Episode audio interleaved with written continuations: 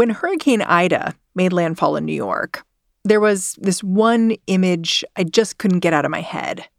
It was video of a delivery guy. He is trudging slowly through waist high water, plastic takeout bag slung over his handlebars. Some people saw this guy as stoic, out there doing his job, no matter what. Other people saw him as tragic. Congresswoman Alexandria Ocasio Cortez tweeted out, Please do not be the person who orders delivery during a flash flood. If it's too dangerous for you, it's too dangerous for them. But the delivery workers themselves, they kind of shrugged their shoulders. Yeah, they were, I mean, they were not surprised. Most of them worked during Ida for a bit. Josh Dzieza spent the summer shadowing New York's deliverymen. He was just about to publish a big piece about them when the storm hit. His article was accompanied by its own Ida image a delivery guy ringing a doorbell on a handsome stoop, rain pouring down. He is there to deliver a single ice cream.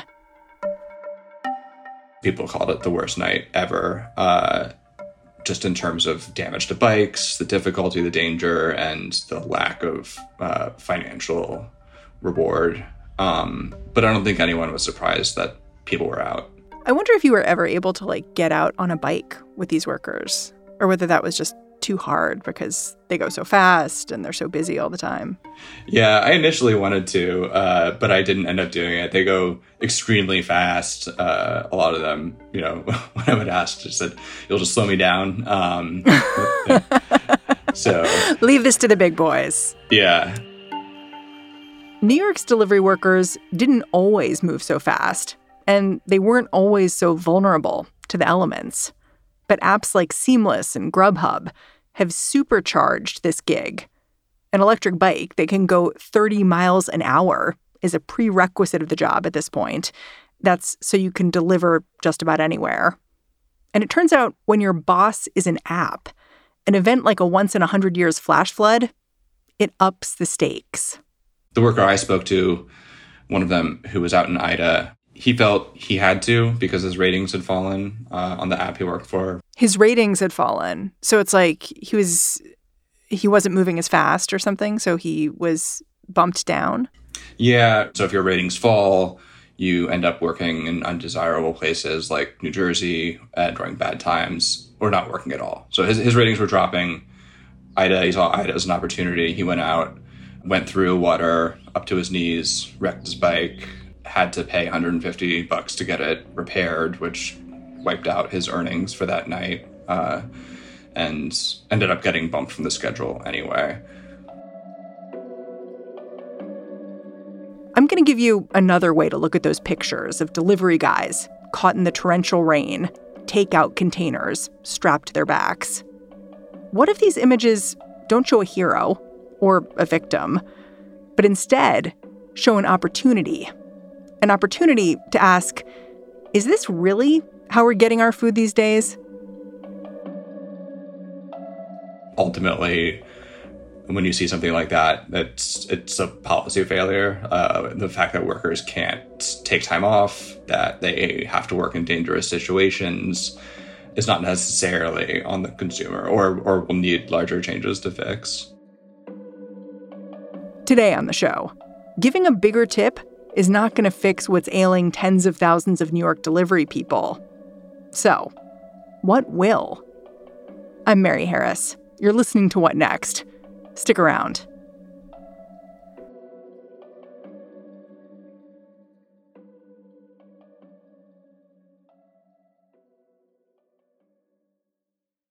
This episode is brought to you by Discover.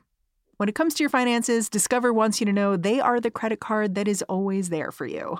With 24 7 US based live customer service, everyone has the option to talk to a real person anytime, day or night.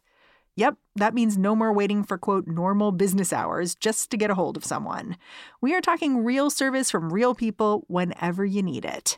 Get the customer service you deserve with Discover. Limitations apply. See terms at discover.com/slash credit card. Some people have called New York's delivery workers the invisible 65,000. That's right. There are 65,000 of them. And while people who deliver food used to work for restaurants, now most of them are gig workers.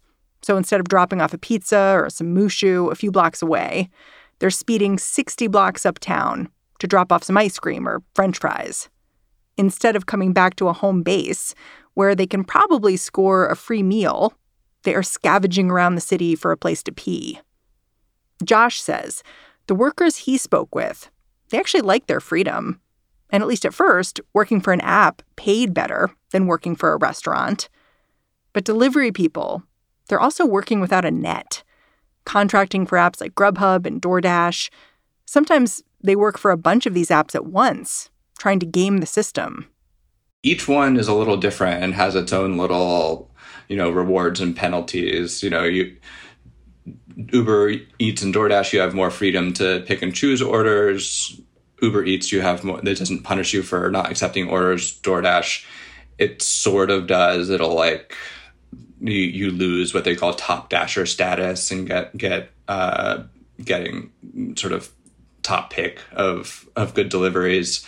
There's various sorts of, I mean, it's a game. It feels like gambling. You never sort of know what kind of tip you're going to get, where you're going to go, how much you're going to make. So if I wanted to become a delivery worker, like how would I go about it? Like what's a day like? How does it work? Well, the first thing you're going to need is a electric bike. Um, the, these are these bikes with motors on them. Yeah, the the bike that most workers in in New York use. It's called an Arrow, and it's just a heavy duty mountain bike with a battery on the back as a throttle that goes up to a bit under 30 miles an hour. Uh, and that's what they all use. It's the only way. Every worker said it's the only way you can do enough deliveries for long enough to make a living at the job. So once you get that, which is quite expensive, it's eighteen hundred bucks, you know, twenty five hundred after you get second battery and all the other stuff you need. Um, then you sign up for the apps. How much did these jobs pay initially, and how much do they pay now?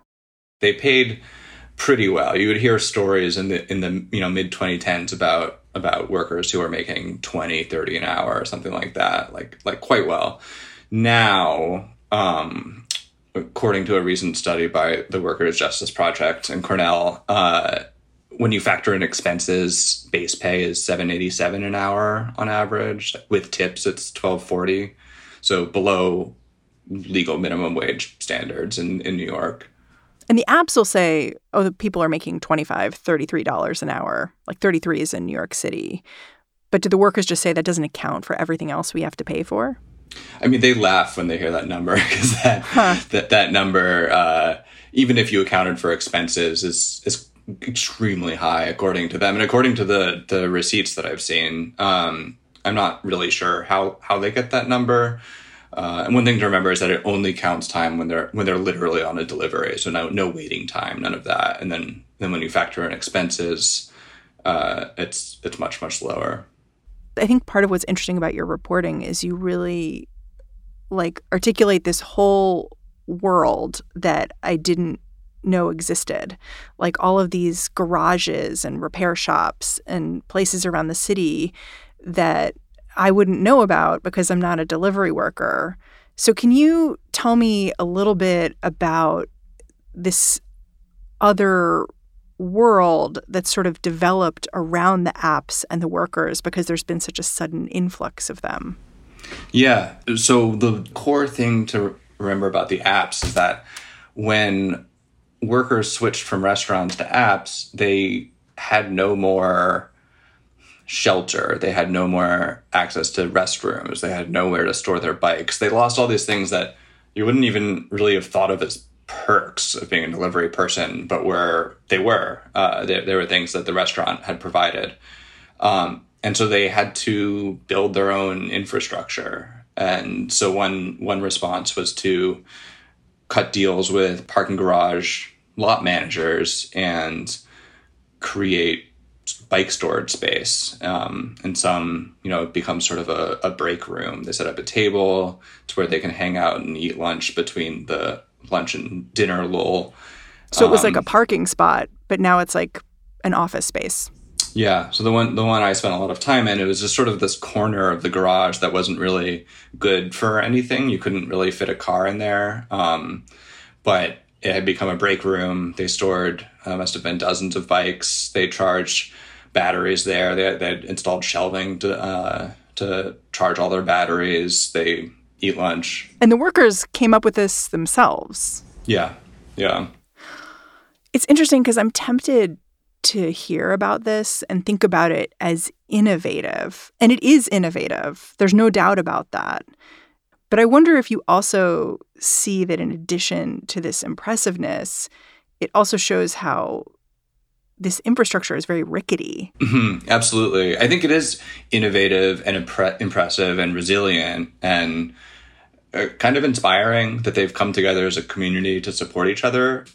But they've had to do that because they've been failed by every other institution. You know, the, the apps are not concerned with them, their contractors, the restaurants are no longer concerned with them because they work for the apps. The city just has ignored them. It's changing a little bit now with the after the pandemic, but but for years they were just sort of treated as a, as a nuisance, and so they really had to develop this system uh, because they were no one else was looking out for them, uh, and it is it's expensive. It, it externalizes a lot of costs of delivery onto the workers. You know, they have to pay for a garage, which is 100, 120 bucks a month. They have to maintain their bike. They have to pay for all this like cold weather gear and, and their delivery bags. It really, it comes with a cost. And the cost here, it's not just monetary. If you watch these workers going from point A to point B, they're going fast. They're zipping between cars, going the wrong way down streets, all in the name of delivering your order on time. It's dangerous. During the pandemic, just as so many people were praising them as essential workers, here in New York, delivery workers started getting attacked, robbed for those e bikes that are so important to getting their jobs done. The workers have set up an informal infrastructure to help keep each other safe. They have Facebook and WhatsApp groups to track down stolen bikes. You tell the story of this one delivery guy, Nicolas, who walks out from, I think, delivering some food and realizes, oh my God, my, my bike's been stolen. And he goes through this whole saga and he ends up intersecting with the folks behind this Facebook group. Can you just tell that story because it's so dramatic? They they try to involve the police, but that doesn't seem to work, and so they're really on their own. Yeah, Nicholas tried repeatedly to involve the police. You know, the first time, so uh, his bike is stolen. His brother is in one of these WhatsApp groups and, and posts a photo of it. And you know, really remarkably, an hour or so later, someone spots it in the Bronx. Uh, they tail the guy who's wheeling the bike down the sidewalk. They film him as he carries it to an apartment building. And And this is like a random person. It's not someone they necessarily know that well. It's just that they feel responsible as another delivery person. Yeah, he has no idea. He doesn't know who filmed it. Um, it's Huh. just that they, you know, they're all delivery people. They all ride bikes. They all live in fear of having a bike stolen, and so they are always on the lookout for something suspicious. Um, so Nicholas goes up there, goes to the building. Uh, five other workers from the WhatsApp group have all sort of joined him uh, in front of the building, and he just calls nine one one repeatedly, and is told a car is going to come. It doesn't come. They all go home. The next day, he visits the precinct in their building. They say to go to a precinct in the Manhattan where it was stolen. He does that. He gets some paperwork. Is told to go back to the Bronx. He goes back to the Bronx precinct. They say some they'll send someone. They don't send someone. So he just sort of runs around the city trying to get help from the police, and, and nothing happens. But then several days later, someone else in the group has a bike stolen. It has a GPS and it shows it to be in the same building that Nicholas's bike is in. And so a much larger group gathers. Uh, they again try the police several times. They go back to the Bronx precinct several times, can't get any help. Uh, and so they decide to hold a stakeout. Um, I mean, it's quite remarkable the detective work they did. They got surveillance footage. Uh, he has the GPS signal. He has a remote alarm that he triggered on his bike, so they can hear it behind the door. So they know they know it's there, and they know who took it. Um, and so they all wait uh, for hours outside until the guy And comes how down. How many people is this? This is like 10 people, 20 people? Like fifteen, about. Huh. Um, uh, and then he comes down and they they surround him and say, you know, we know you took the bikes. We have you on video. Please give them back. Uh, we don't want trouble. And the guy eventually agrees, um, and they all run upstairs after after a bit of a confrontation, but are given the bikes back.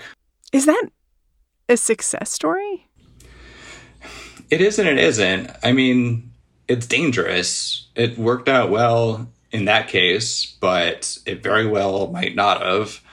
Um, I think a success story would have been at some point during their many attempts, the police get involved and help uh, help get the bikes back. So you're really drawing a pretty pointed picture of police uh, abdicating their responsibility here. You must have also talked to the apps at some point and kind of laid out your reporting. You know, here's what I'm hearing from workers on the ground. I'm wondering how they responded to you. Yeah, they I mean, the the policing stuff, I think they rightly say is a city issue. Um, that that's their view uh, on it. Um, the the other issues, I mean, they insist they pay workers well. They say that they're contractors, that they're that because they have a lot of freedom and flexibility. DoorDash in particular always stresses that their workers are, are part time, tend to be part time. It's a side gig, uh, and that's uh, some of that might be more true elsewhere than it is in New York. In New York, it's overwhelmingly a full time job. Um, I, I think they they don't acknowledge the the work that workers are doing just to be able to do the job. Um, and I think they're very resistant to, to doing that. Are the workers thinking of forming a union? Could they even do that? Well, they can't do that because they're contractors and, and due to the quirks of U.S. labor law, they're not they're not allowed to. Uh, that may change. Um, you know, the, the PRO Act has a provision um, that would allow contractors to to unionize. That's a bill that's uh, been bumping around Congress. Mm-hmm, yeah, I mean, we'll see what happens with that, but it's something people are talking about. Uh, it's you know in lieu of that they've had to organize in this sort of grassroots way that they've been doing but they you know don't have the ability to bargain collectively with the apps. I, I wonder how you think about blame in this story because there are so many different players in this and so many different people with different motivations. Like there's the consumer there's the app there's the restaurant there's the delivery worker and so, in some ways, having that many people involved, not making it like a one to one transaction between you and a local restaurant, I feel like that that spreads out the blame and it spreads out like where you can get accountability. You know what I mean? Like, how, how do you think about who to hold responsible for the situation the workers are in?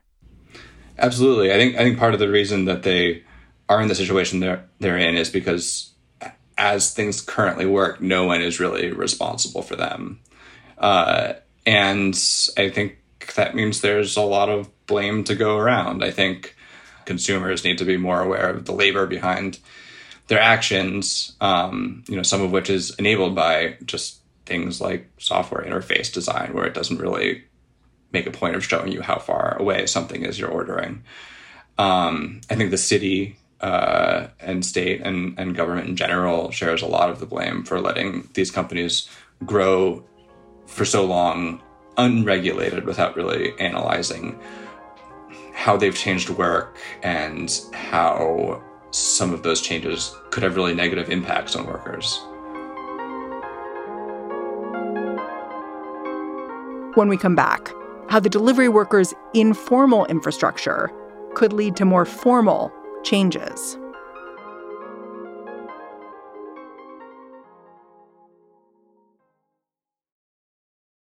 Our bodies come in different shapes and sizes, so doesn't it make sense that our weight loss plans should too? That's the beauty of Noom. They build a personal plan that factors in dietary restrictions, medical issues, and other personal needs so your plan works for you. Noom doesn't restrict or shame when you want to treat yourself. Their flexible program focuses on progress instead of perfection. You don't have to give up carbs or anything. And with their daily lessons, you can learn something new about your food choices every day. After just a few days of using the app, I learned how to recognize cues for overeating and how to choose the right foods to feel full. Stay focused on what's important to you with Noom's psychology and biology based approach. Sign up for your trial today at Noom.com. That's N O O M noom.com and check out Noom's first ever cookbook, The Noom Kitchen, for 100 healthy and delicious recipes to promote better living. Available to buy now wherever books are sold.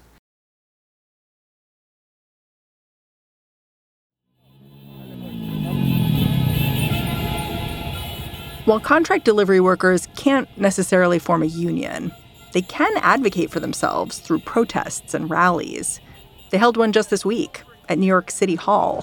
What's beautiful about this is that from nothing, in over a year, and in just over a year, one of the largest labor movements of its kind has brought the city to its knees to ensure that we actually respond with action. The bills They're hoping representatives pass a package of bills providing rudimentary protections. Stuff like being able to set a maximum trip distance, or requiring restaurants to let workers use the bathrooms, or making sure the apps give workers those insulated food delivery bags. Right now, the workers have to buy their own. They see it as a start. Um, they, you know, they they want the higher pay in particular, the uh, restroom access. Those are all helpful. Um, but yeah, uh, the, the the core issue is that they are contractors without benefits in a dangerous and precarious industry. And that isn't really going to be addressed by these bills. And they know that. I think the, the workers I've spoken to, especially the, the deliveries, uh, see this as a as a beginning. There's a lot more that they're they're pushing for. It was interesting to me that you spent a lot of time with very particular communities, indigenous folks and folks from Mexico and Guatemala, but then I looked at a recent report that that said I think only 30% of the delivery workers in New York City identified as Latinx, and it just made me think there are so many more people to get organized with with these workers, you know, and and this particular group may be able to reach out to each other because they share a language and they share a culture, and um, it might be easier to get them involved in their Facebook and WhatsApp groups. But reaching out to all of the app workers is a challenge. Absolutely, there's a, like a large South Asian population, West African, Chinese. Uh, you know, one study I saw said there are 25 first languages among among New York delivery workers. At one rally I was I was at, I, uh, there were a lot of Bangladeshi workers. There were uh, some West African workers. It, it seems to everyone's experiencing. Everyone rides these bikes. Everyone's experiencing the thefts, and so it was sort of a an optimal flashpoint. It, it has really galvanized everyone, and I think uh, I think organizing the larger delivery community for political activism will be difficult because it's so dispersed among different nationalities and languages, but uh, it's something that the activists are working on. I wonder when the workers you spoke with noticed that the pandemic was reshaping the work they did and how they noticed that? It's really it was really interesting to me how little the pandemic came up in our conversations. Like they they they knew they were working through the pandemic and that it was dangerous and a lot of people got sick. The main thing that they talked about was i mean other than the thefts which they associated with the pandemic and, and sort of the streets being empty um, but was the longer distances. And they said every restaurant expanded its delivery radius um, and so that was their big that was their big complaint about the pandemic. I think at the same time, they were very aware of all the rhetoric around being heroes. You know, the apps were saying it, the city was saying it, and they did not feel treated like heroes. Uh, you know, for years they've been kind of persecuted by the police who, when e-bikes were illegal, um, restaurants were not letting them use their restrooms. So the job only had only become more difficult at the same time everyone was talking about these heroic essential workers who are feeding the city and i think that was pretty galling for them and they started to think about what it would mean to be to be treated in a way that reflected that rhetoric. Yeah, do you think they'd be organizing in the way they are now if the pandemic hadn't happened? I don't think so. Um, it's interesting. I think the pandemic forced them to come together. That I think the apps forced them to come together in some ways because no no longer being sort of split between restaurants, they had to you know congregate in parking garages and things like that. But I think that all just accelerated in the pandemic. More people were using those sorts of spaces. They were the only people on the street. And so there was a sense of community and solidarity around it. And so I think without the pandemic and sort of all those ensuing uh, ensuing problems that that came out of it, I don't think that they would be organizing like this.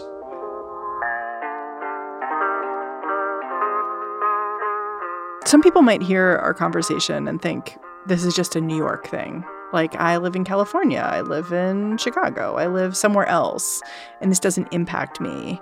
And I wonder what you'd say to someone who's thinking that. I think two things. I think the first, the, these companies are everywhere, you know, especially during the pandemic. They've expanded into every city, into the suburbs. It's really uh, a growing business. And, you know, they might not be on e bikes, but a lot of the same issues apply cars and maintenance, things like that, uh, costs that get externalized to, to workers. Uh, I think there's a general a general push towards you know, fast and, and unlimited delivery wherever you are. That it's something you can click a button and, and not really think about how it gets to you, like like Amazon. Um, and so I think wherever you see that, you're going to see kind of an underworld of, of improvisation and and costs uh, that workers will have to bear. I think the second thing is that this type of work, I think, has implications for, for all workers. I think these companies have been very effective in organizing large workforces uh, quite efficiently. I think we are seeing similar forms of precarious labor in, in other industries. And so I think that no matter where you were, where you are, or what, what your job is, um, it is helpful to see this as a possible a possible form the future of, of work could take.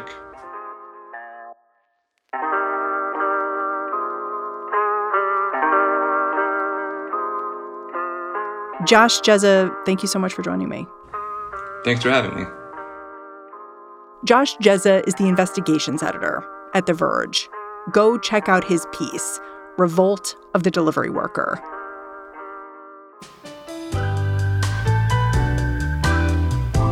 And that, that is our show.